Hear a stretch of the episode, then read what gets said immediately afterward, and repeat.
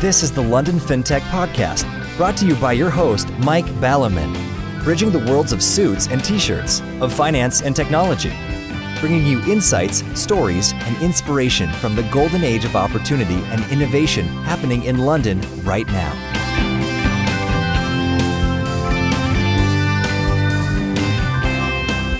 Hi, this is Mike Baliman, and this is London FinTech Podcast, episode 154, brought to you in association with Smart Pension I'm delighted to be joined today. Well, I'm actually joined today. He's on the other side of Skype, and all my wires are not really working, so we'll see how it goes. By Julian Cork, COO of Landbay, the UK's top fintech buy to let mortgage lender. In the last episode, we had a strategic overview of how the government response to the COVID virus will change society, the economy, and liberty. In this episode, we dive down from 30,000 feet to much nearer the coalface to hear about the realpolitik of life in a fintech right now.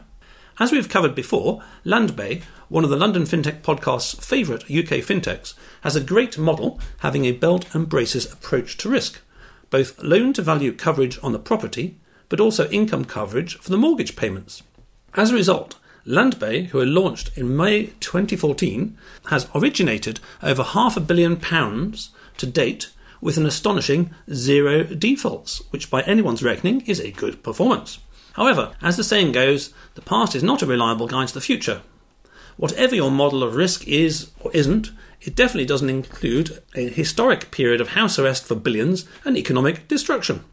So, let's dive into the UK property market, buy to let, and a practical case study of how one of the best fintechs in London is responding and having to adapt. Plenty to talk about, so let's get on with the show. Morning, Julian. Thanks for joining me today. Good morning, Mike. How are you doing? I'm doing very well, actually. And I was just reflecting that it's a few weeks since we met. Um, and when, when, we met, as I recall, we shook hands and we had a drink with some other sort of people at some little uh, event in London. And I think that's probably only five weeks ago. And it was what we might call what we used to think of as the normal world. And uh, uh one or two things have changed since then. Certainly have. I think that was at the um, at the kind of outset of when people were starting to think about what does social distancing mean. They had um, hand sanitizer on the entry point, but everyone still shook hands. So yeah, certainly things have changed significantly there.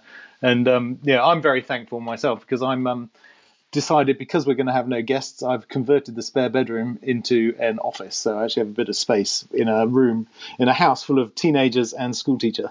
So it's um, a challenging time. Absolutely, you definitely need to get your space in those circumstances, as many other people have found. And um, talking of shaking hands, I mean, it was at the stage where people would stick their hand out and they'd shake it, and then they sort of discreetly trying to sort of wipe it on their bum or something in case they picked up the virus. There's a bit of anxiety. And a few days later, I went skiing, which was very aborted. But there was a bizarre sight that I've never seen in the sort of loos at Heathrow, which is of men queuing up at the, the, the basins to wash their hands after doing their doing their well, At least one one good thing will come out of this, then. Yes, exactly, and I quite like the, uh, the, the theory or the model at the moment, of, or the observation that actually what caused the peak allegedly may well have been social distancing, i.e., anti-social distancing, and people washing their hands more thoroughly. But we will get to see about that. So I was going to go off skiing and, and have a nice time and, and come back and do stuff on my book, and uh, you were busy about to go off to hospital to have your uh, knee made bionic or something like that, and then presumably after a couple of days off work, you were going to go back and and be normal. So, what actually happened after I saw you? After we last met, had some knee surgery, which has been a resounding success and very useful because now I can go out and walk the dog in this lockdown environment. Managed to get back to the Landbay um, HQ in Victoria for a few days before we um, we decided to shut up our physical shop and um, move everyone back home. So yeah, it's been a um, busy, busy journey since then because there've been huge amounts of changes across the whole mortgage market, and um, you know we've been very lucky, I think, at Landbay because obviously being a new fintech, our platforms, our voice over IP, everything fully in the cloud. So it meant that there's some of the drama that a lot of um, legacy firms have had about um, moving to a fully virtual environment really haven't been there for us. But there's been an awful lot to keep us busy within the mortgage and buy to let market in the UK.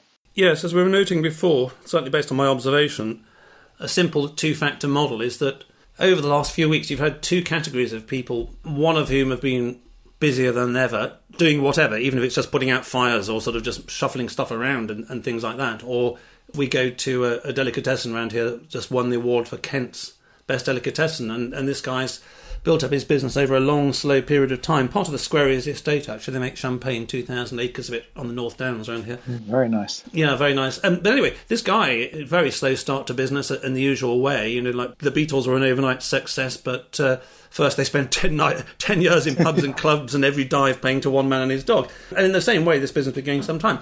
And, and this chap has only taken one day off in the last five weeks. He's absolutely shattered. You know, the turnover's gone through the roof, as you might imagine, so they're, they're exhausted. So there are people like you and him who've been really busy. And then there are people like me and many others I know that sort of the wind just disappeared from the sails and, and all the plans went out the window and they got a little bit distracted. And it's quite hard to find people who are in the uh, the middle actually. So um, the other thing, of course, is that when you're busy, time flies by quite quickly. So you probably feel it's not that long since I saw you, whereas for me, it seems like sort of another lifetime. Now, one of the challenges about having the um, your office in your spare room, though, is that you tend to work ridiculous hours because you just think you're going to go in and check something or just send that one email or just just Skype that one person, etc. And um, you you find you've um, been working since six thirty in the morning when you woke up, and suddenly it's lunchtime. You know. So you know, it's getting a good balance, and, and you know, one of the things I liked was the commute was a good barrier between home and work, and that's just merged completely. Luckily, this weekend I managed to turn off everything and and, um, and not have that interaction, but it's been the first one for, for many actually. Yes, yes. Well, there's lots of things that one just does in life, and like commuting, it seems a pile of hassle or something like that, something you'd rather not do, and then you don't do it, and you find it had a, quite a positive side effect. So it's quite some time since I worked sort of five days a week in London, but the same thing. It was a half a mile walk to the station here, half a mile at the other end, and it would just clear your head and settle. And by the time you got home, you were much more sort of calm, centered, and, and back in the home mode. But I mean, of course, with writing this book, I mean, I was getting it for three months in a row at half four in the morning. It's crazy, you know, just sort of writing and writing and all that kind of thing. Um, and I think that everybody finds ways to adapt. And one of the things I found useful is now you've got your sort of study set up which is to implement a, a rule that you will only work in your study. So at least there is some way you can shut the door on, and you know, and, and that's it. Yeah, absolutely. I think that's very very wise idea. Right. So in terms of how did you get to where you are today, we've sort of covered the last five weeks very briefly. Before then, what was your career journey, Julian? I think I remember one of the first interactions we had some time ago was that you said you'd listen to the London FinTech podcast while walking around the Australian outback or somewhere kind of far away like that. Absolutely, it's when I first um, really got into um, into FinTech. I was based in Sydney and I was working for Macquarie Group over there, and I was going on large walks around the bush listening to podcasts and um, yeah, heard your dulcet tones explaining what was happening in London right now in the world of t-shirts and um, suits. Yeah, bridging it. Yeah, there were rather fewer t-shirts than there were. And presumably, you were you were just sort of doing the modern version of the uh, Aboriginal walkabout in the desert, and they, they listened to the ancestors to guide them countless thousands of miles, whereas you actually listen to sort of podcasts and all that kind of stuff. And, and in the same exactly. in, a, in a parallel way, actually, I presume that listening to podcasts just like the Aborigines listening to ancestors guided them, did actually, in, in some part, guide you towards fintech and thinking there's a different world and uh...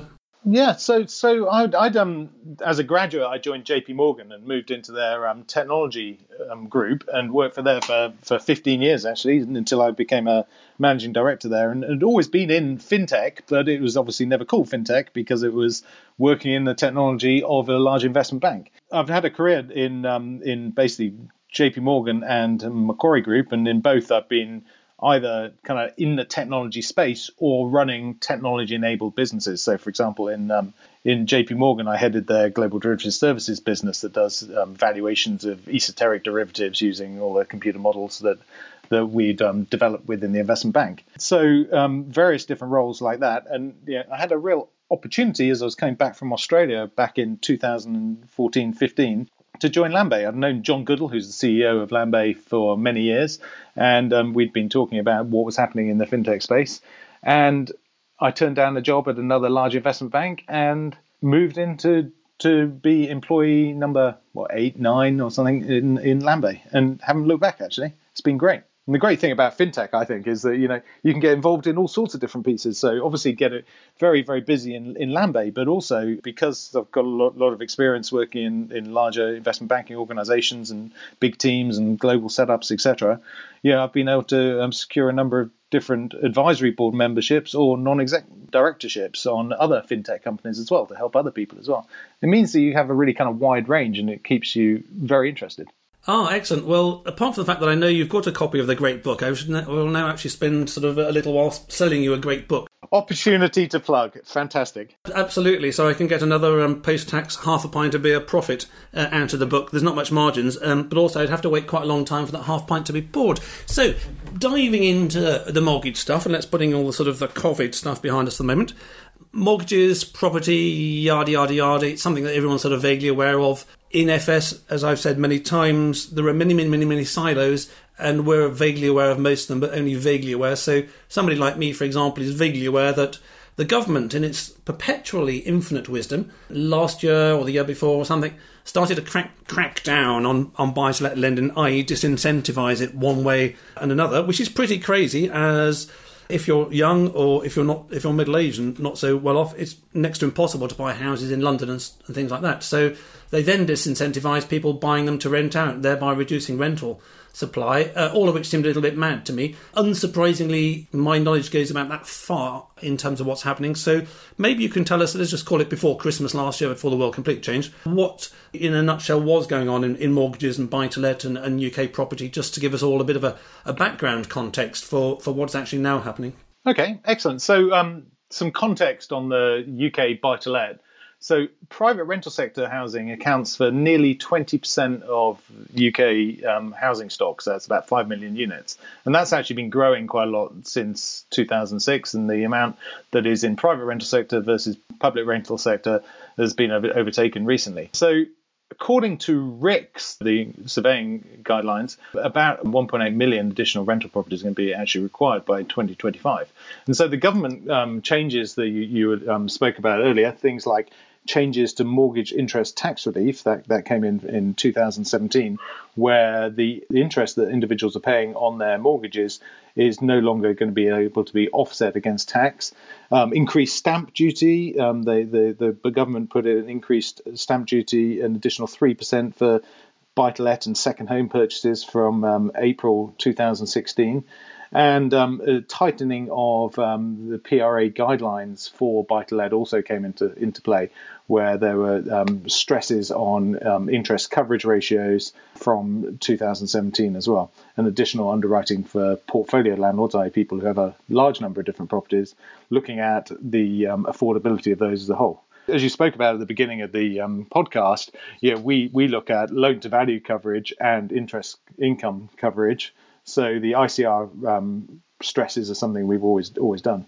But those other changes to the market have um, seen some big big shifts in the buy to let world actually. So you know a couple of couple of things that um, come out of that. The changes to mortgage interest tax relief means that while historically individuals owned properties and claimed tax back on the interest that they were paying. They're unable to do that anymore. So what we've seen is a is a growth in limited company borrowing. So people set up their own individual limited companies and um, use those to purchase the property so they can actually affect the interest tax relief because that's under company law rather than um, rather than property law. Again, I you know I sort of vaguely aware of, of many things and not really aware of anything in particular, but I think I'd seen a comment along the lines that the net impact of all these changes had been to dissuade the person who's got one flat or one house to rent out and more uh, not persuade but has moved the market into people who've got more portfolios.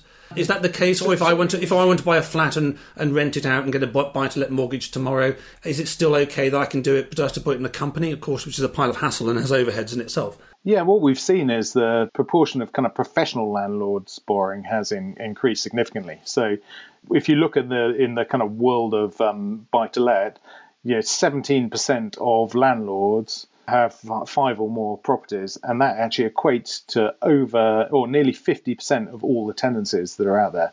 So you have a, a, a strong weighting towards those portfolio landlords.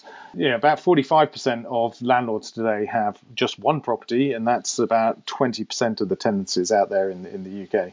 So you can see that you know there is a strong weighting towards more and more professionalization of this market. And that's kind of linked also to the stamp tax duty changes because if you're adding an additional 3% onto your purchase of your buy to let property, you need to be thinking about it from a long term cash flow perspective as opposed to thinking about it from a capital appreciation of your house perspective because you're already 3% down before you even started. So a lot of individuals who would individually buy a buy to let house and think about the appreciation of the underlying property asset would be dissuaded by the additional stamp tax. And so that professionalization had some real positives because um, you can see that the um, the quality of of landlords tends to be stronger for portfolio landlords, and so therefore renters are getting um, better service and, and better better properties. So, yeah, there, there, there are some shifts there as well. But the big thing that's that's out there is the shift in in terms of the type of buy to let that's out there at the moment. So, right now, I think there's about 260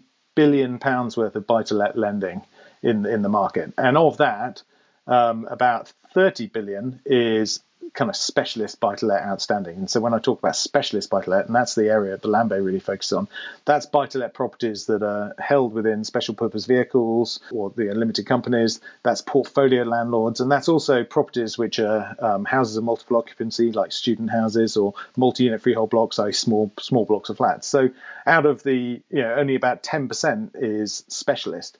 Now, we think that over the next five years or so, the buy to let outstanding debt is going to grow by about 4% to just over 310 billion pounds. But the specialist piece, because of all these tax changes and because of all the um, all the all the things that are happening in the market in terms of um, underwriting guidelines, etc., the specialist piece is probably going to grow about 20%. So we think that you know by the beginning of 2025, you know, you're going to end up with a outstanding buy-to-let lending of about 310 billion pounds, coupled with 88 billion pounds worth of specialist lending. So that's um, that's been significant growth in that space by over 50 billion pounds. A big shift, and that's driven by these legacy changes. And I'm sure we're going to go back onto a little bit on yeah what are the ramifications of the of the current market on on all of this stuff.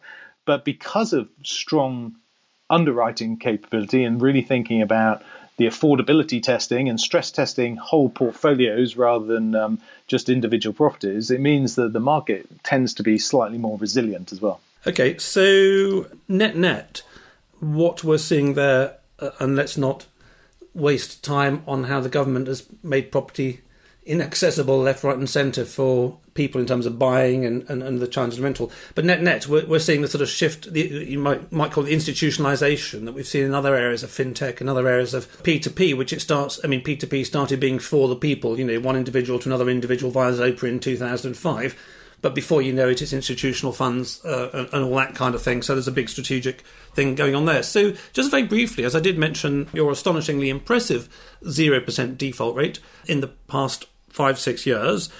The very, very briefly and just very simplistically, because nobody knows, what are people just generally saying about how this is going to impact property prices going forwards. I mean, I was actually wondering the other day whether sort of premium wines like sort of Premier Cru Burgundies, which has long since got far too expensive for podcasters like me to buy, might actually start coming down. I mean, are there any sort of forecasts that the housing market's going to go up, down, sideways, or is it still that nobody's got a bloody clue and hasn't really thought about it, other than waffling about it in some random article where they don't really know? Well, I think that's that's that's the billion dollar, a billion pound question, really, isn't it? Because you know, when you've got no price transparency because you've got nobody buying and selling, it's impossible to really tell what the pricing looks like. What it does mean is it makes it extremely difficult when you're underwriting new property debt to understand what the loan to value coverage should be, or yeah, what the um, mortgage um, income payments should be for rental on that as well. So because you've got that huge slow slowdown, you've got zero price transparency. I've heard um, estimates from the the kind of small five percent dip and positive next year over all the way to a 20% dip over a more um, elongated period. But frankly, anybody who's giving estimates is just guessing, right? People do not know. So um, yeah, we've got to get to price transparency to really understand, you know, what the market's looking like. What I can say is that there is going to be pent up demand. You, have got you've got buyers and sellers in the market who will want to do transactions, and you have underlying demand in the UK buy to let market because you have um, underlying demand for rental properties in all regions across the UK because of the affordability of housing. So, you know, the demand side of the market is there and the supply side of the market is there. It's just making sure that these um, these two are going to come together and the expectations of each in terms of discount and re- requirement for return are actually met. And so one hopes that um, standard market economics will, will come to the forefront of this to help us um, get to a stable housing market once we're in a more normal situation. Okay, so uh, again, strategically, linking back to what I said last week, I didn't say too much about liberty, but I think one of the issues there, which is uh, easily forgotten, is that one of the things about liberty is that you do have a free market. You have a market with transactions, and, and a market with transactions gives you some prices, and from those prices you can do things like calculate risk, etc., etc. It's very much harder when we're into almost what you might call a sort of Second World War command and control economy at the moment, where the government does things like, well, I don't know if it's banned them, but basically there are, are bugger all property transactions going on. But also then it says, oh, we can have mortgage holidays and things like that. We've almost dropped out of a a, free market system, which purely from the technical perspective of somebody whose job it was to calculate risk in the past, means that to your opening point there, you can't calculate risk because nobody knows. You know, if I was sort of sitting at the top of Kleinworts these days or, or whatever, my sort of advice to the chairman would be nobody knows, chairman. So on these mortgage holidays and, and, and, all this kind of stuff, it, I did stand in front of a Polish lady a few weeks ago outside the delicatessen, and she had a, a house in uh, Wimbledon that she was um, renting out, and she and her husband were renting another property somewhere else. They've got tenants in, the, in their own house, and uh, what the government's done is destroyed both their businesses. They got no money coming in. They couldn't pay their rent and they were in a bit of a tricky, tricky spot. Poor people. That was weeks ago. I don't know what happened. So I can't quite remember. We don't. Doesn't matter too much. But did the government do something like I don't know, a three month mortgage holiday? And and what about renters? What happens with renters run out of money right now? So, in the home owned uh, mortgage market, the, the individuals are able to have a mortgage holiday, and it should be very clear it's a holiday, it's not a um, stopping of the interest. The interest still continues, and you you're still going to be paying um, the the interest at some stage. In the buy to let space, though, the the very important thing is that mortgage holidays are um, also um, mandated, but it's to pass on the benefit to the renters. So if you're if the people renting properties are having difficulty, then the landlord can um, ask for a rental holiday that then gets passed back to the um, to the underlying renter. So it's not not to make the landlords have a break. It is to um, to help the people renting the properties. Okay, so just the obvious question then. So let's say I own a property, I don't have a mortgage on it, and my tenants have lost all their income and they can't pay. Um, is there any protection against them being kicked out by me? There is a moratorium in terms of taking action against tenants for three months as well. And um, so landlords aren't able to do that, and lenders are not able to do that to landlords who are not um, not paying their mortgage. I see. So in a, in a sense, things are frozen. Although, as you say, behind the scenes, the interest is still clocking up. Okay, so that's the kind of macro-y stuff. Let's go nearer to the coalface now in terms of Landbay. Again, I mean, it's sort of calmed down. I'm glad to say, but at the beginning of all this, the government was coming out with a PRE announcement a day. You know, furloughing and uh, and and investment funds and this and that and the other. And you know, one sees sort of take-up rates of one or two percent on some of these schemes and all this kind of stuff. So there's a usual gap between policy idea and you know six o'clock news soundbite and actually what happens in reality. In terms of you guys, the extent you feel sort of able to share it, how have some of these micro initiatives affected you, or is Landbay so busy you haven't had to bother sort of furloughing people or anything like that? So the changes in, in, in, the environment have had a big impact on Landbay in a number of different ways. So, Landbay makes most of its revenue through annuity revenue from its ongoing servicing and performance fees for its mortgages, but it also obviously makes money upfront for each time we um, complete a mortgage. And so, with the volume of new mortgages going down, you know, because you can't actually do physical valuations in this environment, and a lot of our funding partners require us to do a physical valuation you see the, a, um, a slight reduction in revenue from that perspective. So, what have we been focused on? Um, we've been really looking to make sure that we can continue to, to provide the great service for our brokers and for our borrowers and, and service the mortgages, etc. And so doing a lot of work in that. Of course, we've done a lot to um, manage the cost base as well. So we have furloughed a number of different staff as well, in the, mainly in our underwriting and um, some of the sales and phone support and a little bit in technology. All areas where if you've got new mortgages coming in, if you need these people, but if you don't have the new mortgages coming in, which we don't at this stage, for you know, a, a, a significant reduction, we don't need the, those staff. We've also done a couple of other things. You know, everyone's taken a um, small salary reduction, and, and that's um, that's helped um, increase the runway for us. And it's all about managing risks so that Landbay can be really um, successful on the other side and be able to bounce back quickly as the um, as the demand comes back there as well. I think one of the um, one of the challenges, particularly in the UK, I think other countries or most countries perhaps in Europe have been a little bit better in, in terms of giving some visibility going forward, is that given our mono obsession with the NHS uh, uh, and the COVID and the government refusing to give any indication going forwards, we're very short of some plan which enables businesses to plan. So, for example, whether it's a good, bad, or ugly. Let's say that uh, you know the government comes out and said, "Well, okay, in three months' time we'll be fully out of lockdown, and that'll be it. If people get sick, so be it. But we've got plenty of um, we've got plenty of capacity in the NHS, and you can't get rid of the viruses from society, so, so be it. And over the next three months, we'll you know in the first month we'll open restaurants, and the second month this, and the third month everything goes back to normal, then at least a COO like you uh, and a board that you sit on could sit there and actually have a plan for several months. But when we're travelling in this fog where literally we don't know what someone's going to spit out tomorrow, for example, Dominic Raab suddenly spat out five tests out of the blue, uh, which mm-hmm. changed everything. It must be like driving in fog. In a sense, you can't drive quickly in fog because you're always worried you have to stamp on the brakes because you might suddenly hit something. Well, we just got to plan for the plan for the worst and hope for the best. You know, one of the ways which we're working and we're working very closely with our board on is to make sure that we're in a good position for a zero revenue coming in for the rest of the year, so that then we can have upside off the off the back of that. So it's about you know being being kind of working with our team, working with the partners we've got out there. You know, we're looking at other areas where we can bring forward revenue, etc. You know, there, there's a lot of things to keep an exec team very busy in this stage. No, absolutely. I'm merely thinking that the impact of having transparency versus zero transparency. In the zero transparency, as you say, it's a bit like we're stuck in a in a boat in the ocean and we're heading towards, say, South Africa. We've got you know five gallons of water, and and we say, how far is it? Oh, no idea. Oh my God, what can we get away with? We get you know, so we try and drink sort of one cup a day or something like that.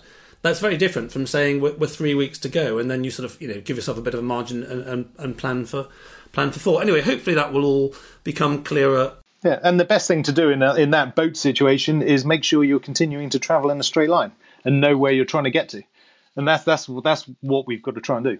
Yes, yes, yes, yes. Right, okay, so just to wrap up the main course in terms of what life is like at the coalface for COO, we've spoken about these abstractions like business model and all that kind of stuff. I don't mean them to mean it in a negative fashion whatsoever. Abstractions are all very good. You've mentioned sort of technology. Technology is also very good. But as quite often one has to remind people in, in the tech world, none of that would actually happen without human beings. And uh, going back to you being pretty busy the last few weeks and, and, and being, being sort of more becalmed, and some of your staff being furloughed and some of them being really busy, how are the sort of the, the wetware challenges going? How are, the, how are the challenges with actually Uh, from a different perspective, a, a, company is, is a small society. It's a, it's a tribe of people. How, how do you look after your, your tribe's morale and, and all these issues? Yeah, it's such an important point, Mike. And the the key thing here is uh, around communication you know, as as the environment changes, you've got to put in place a whole bunch of new different operational processes. For us, we've had to think about yeah, non-physical valuations, how you deal with payment holidays, you know, how do you do new reporting for all our different stakeholders, etc. And and you've got to link up with your staff to do that. So we've been very lucky at Landbay to have very highly engaged staff uh, at the moment. You know, they, we've been really active on getting feedback. We use some great tools, things like um, Officevibe and HiBob that, that um, mean that we can uh, really understand the pulse of um, how people are feeling and our stuff, and putting in place things like um, our weekly stand up meetings that we used to do physically every week. We're now doing over Zoom twice a week. It does mean that there's a lot of, lot of um, kind of pull communication required from staff. So we've used things like Slido to make sure the exec team get uh, um, get asked questions and make sure the exec team are accountable to our staff for communication and answering what they need to know, and um, you know, using all the tools at our disposal. But it's non-stop active communication to make sure that staff stay very engaged. Yes, which in a, in a way I think of as perhaps putting oil into the engine. Um, and I'm thinking of one e- example, which obviously I can't say where, but one of my things that I've seen for many, many years, oh, I don't know, about 15, is this idea that technology solves everything and a diminution of the nature of what it is to be human, all of which sounds abstract. But I'm thinking of one example of a small firm, much smaller than yours, um, far less successful than yours, where they're all very techy. It's a very tech-driven firm. It's not not in fintech, very tech-driven firm, and because they're very computery, techy type people, they tend to view abstractions like, oh yes, well look, we're communicating now, Julian. But from a sort of greybeard perspective, the human aspect is very easy to underestimate. You know, you and I could chat on the phone once a week for the rest of the year, but it's completely different from meeting just actually being people together. And in this particular firm, it seems to me, and I've seen this in other firms in the past, long before this current craziness, is that it is easy to underestimate the importance for human beings of getting together physically in one space, and there's so much greater bandwidth by actually just being next to another person or opposite another person at a table compared to you know digital communications. So uh, I, am wondering whether your communications and that have, have helped, helped to offset this, or whether you're getting some examples. And you tend to see this in the old days anyway, even in merchant banks before this technology stuff communications with overseas offices, you'd talk to them, and frictions would occur over a period of time. And sooner or later, it was very necessary for one side to actually physically go and meet the other and go out for a beer or dinner or lunch and, and really interact in a full human sense. What's your feel on that dimension? Well, first of all, I think I'm very, very much looking forward to the post lockdown going out for dinner, lunch, and beers and things again. I, I do think that there are a lot of a lot of things that can be done online, and you know, the importance of painful as it may be to do a lot of online video meetings where you can actually have the social interaction cues of how people are looking at you, interacting, nodding, etc., etc., as opposed to the less engaged telephone only interaction is, is is a very positive thing.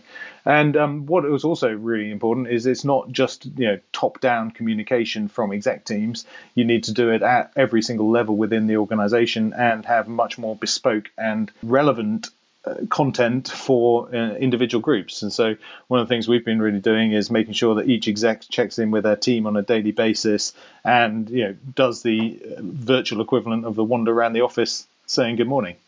Know, it's it's such an important thing. Yes, that last bit is quite important because when you're using the word relevant, uh, of course, absolutely, I agree 100%.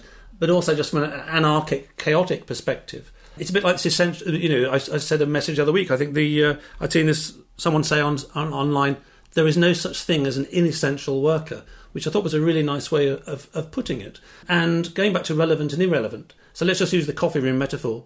At work, in a normal world, you're in the coffee room, you're just sort of chatting, you're talking bollocks, you're talking crap, or something like that.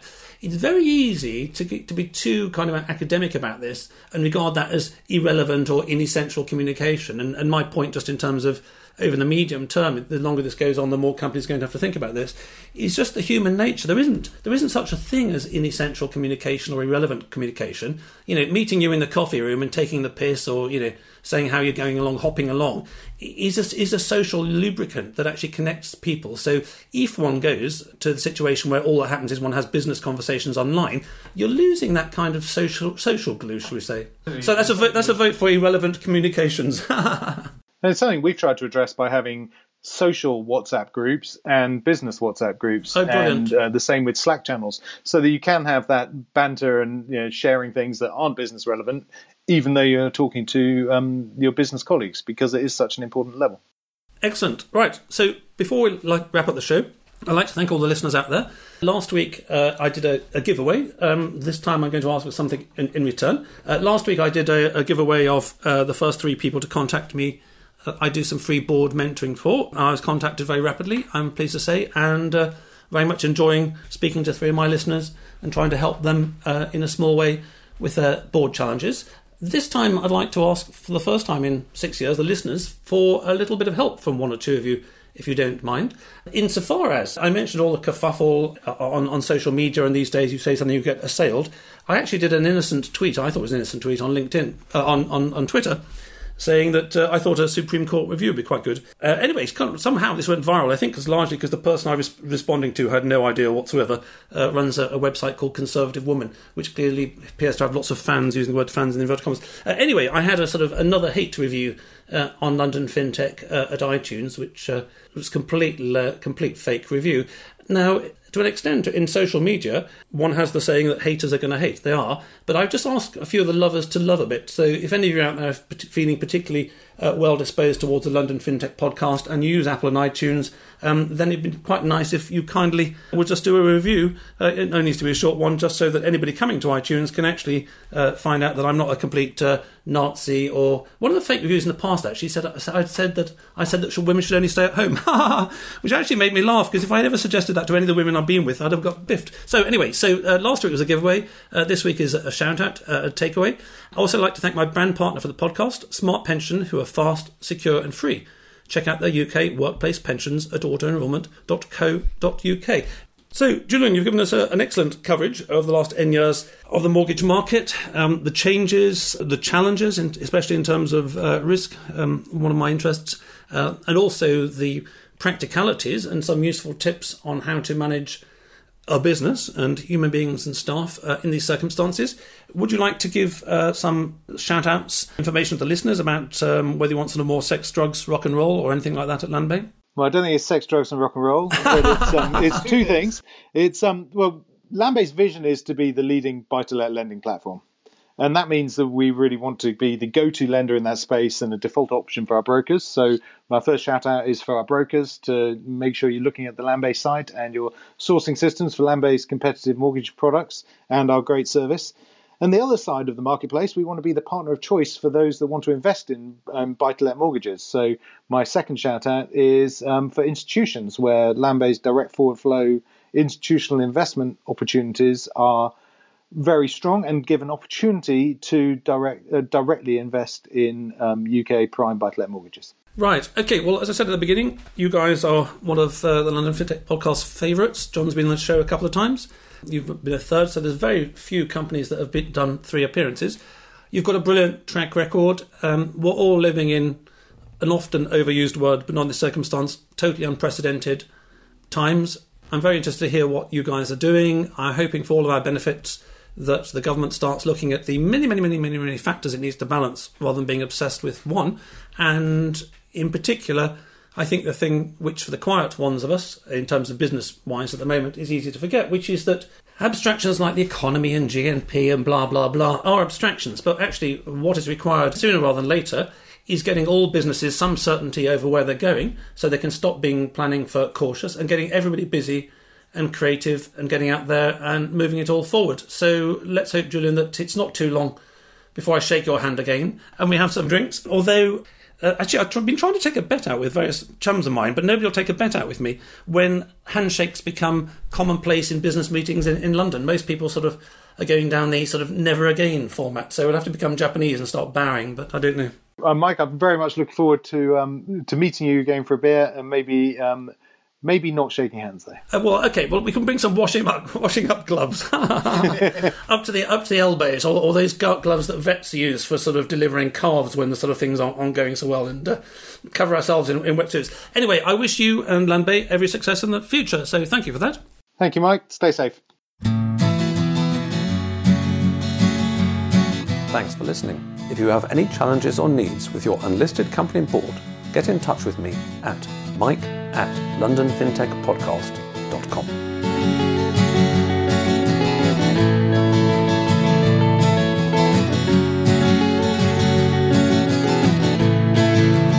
We could sit in a band there all day, watching the firelight dance, watching the firelight dance.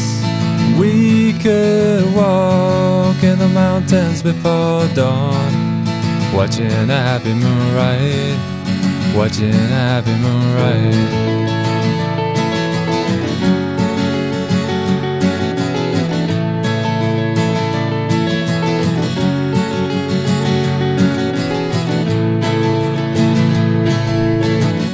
To come away from the city with the tarmac so dead And the people so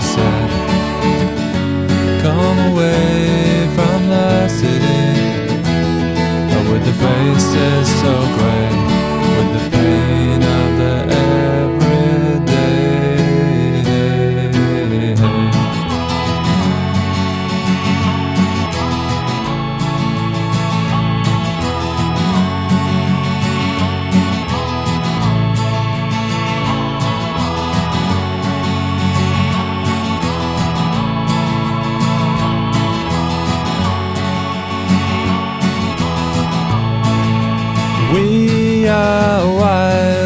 The mountains and the trees.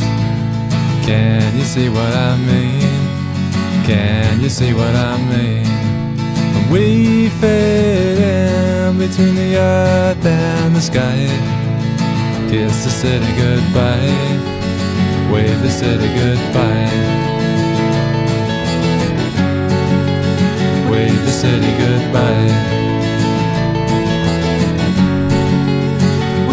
City goodbye. Watch the firelight dance with me. Watch the firelight dance with me. Watch the firelight dance with me. Watch the firelight dance with me. Watch the firelight dance with me. Watch the firelight dance with me. Watch the firelight dance with me. Watch the firelight dance.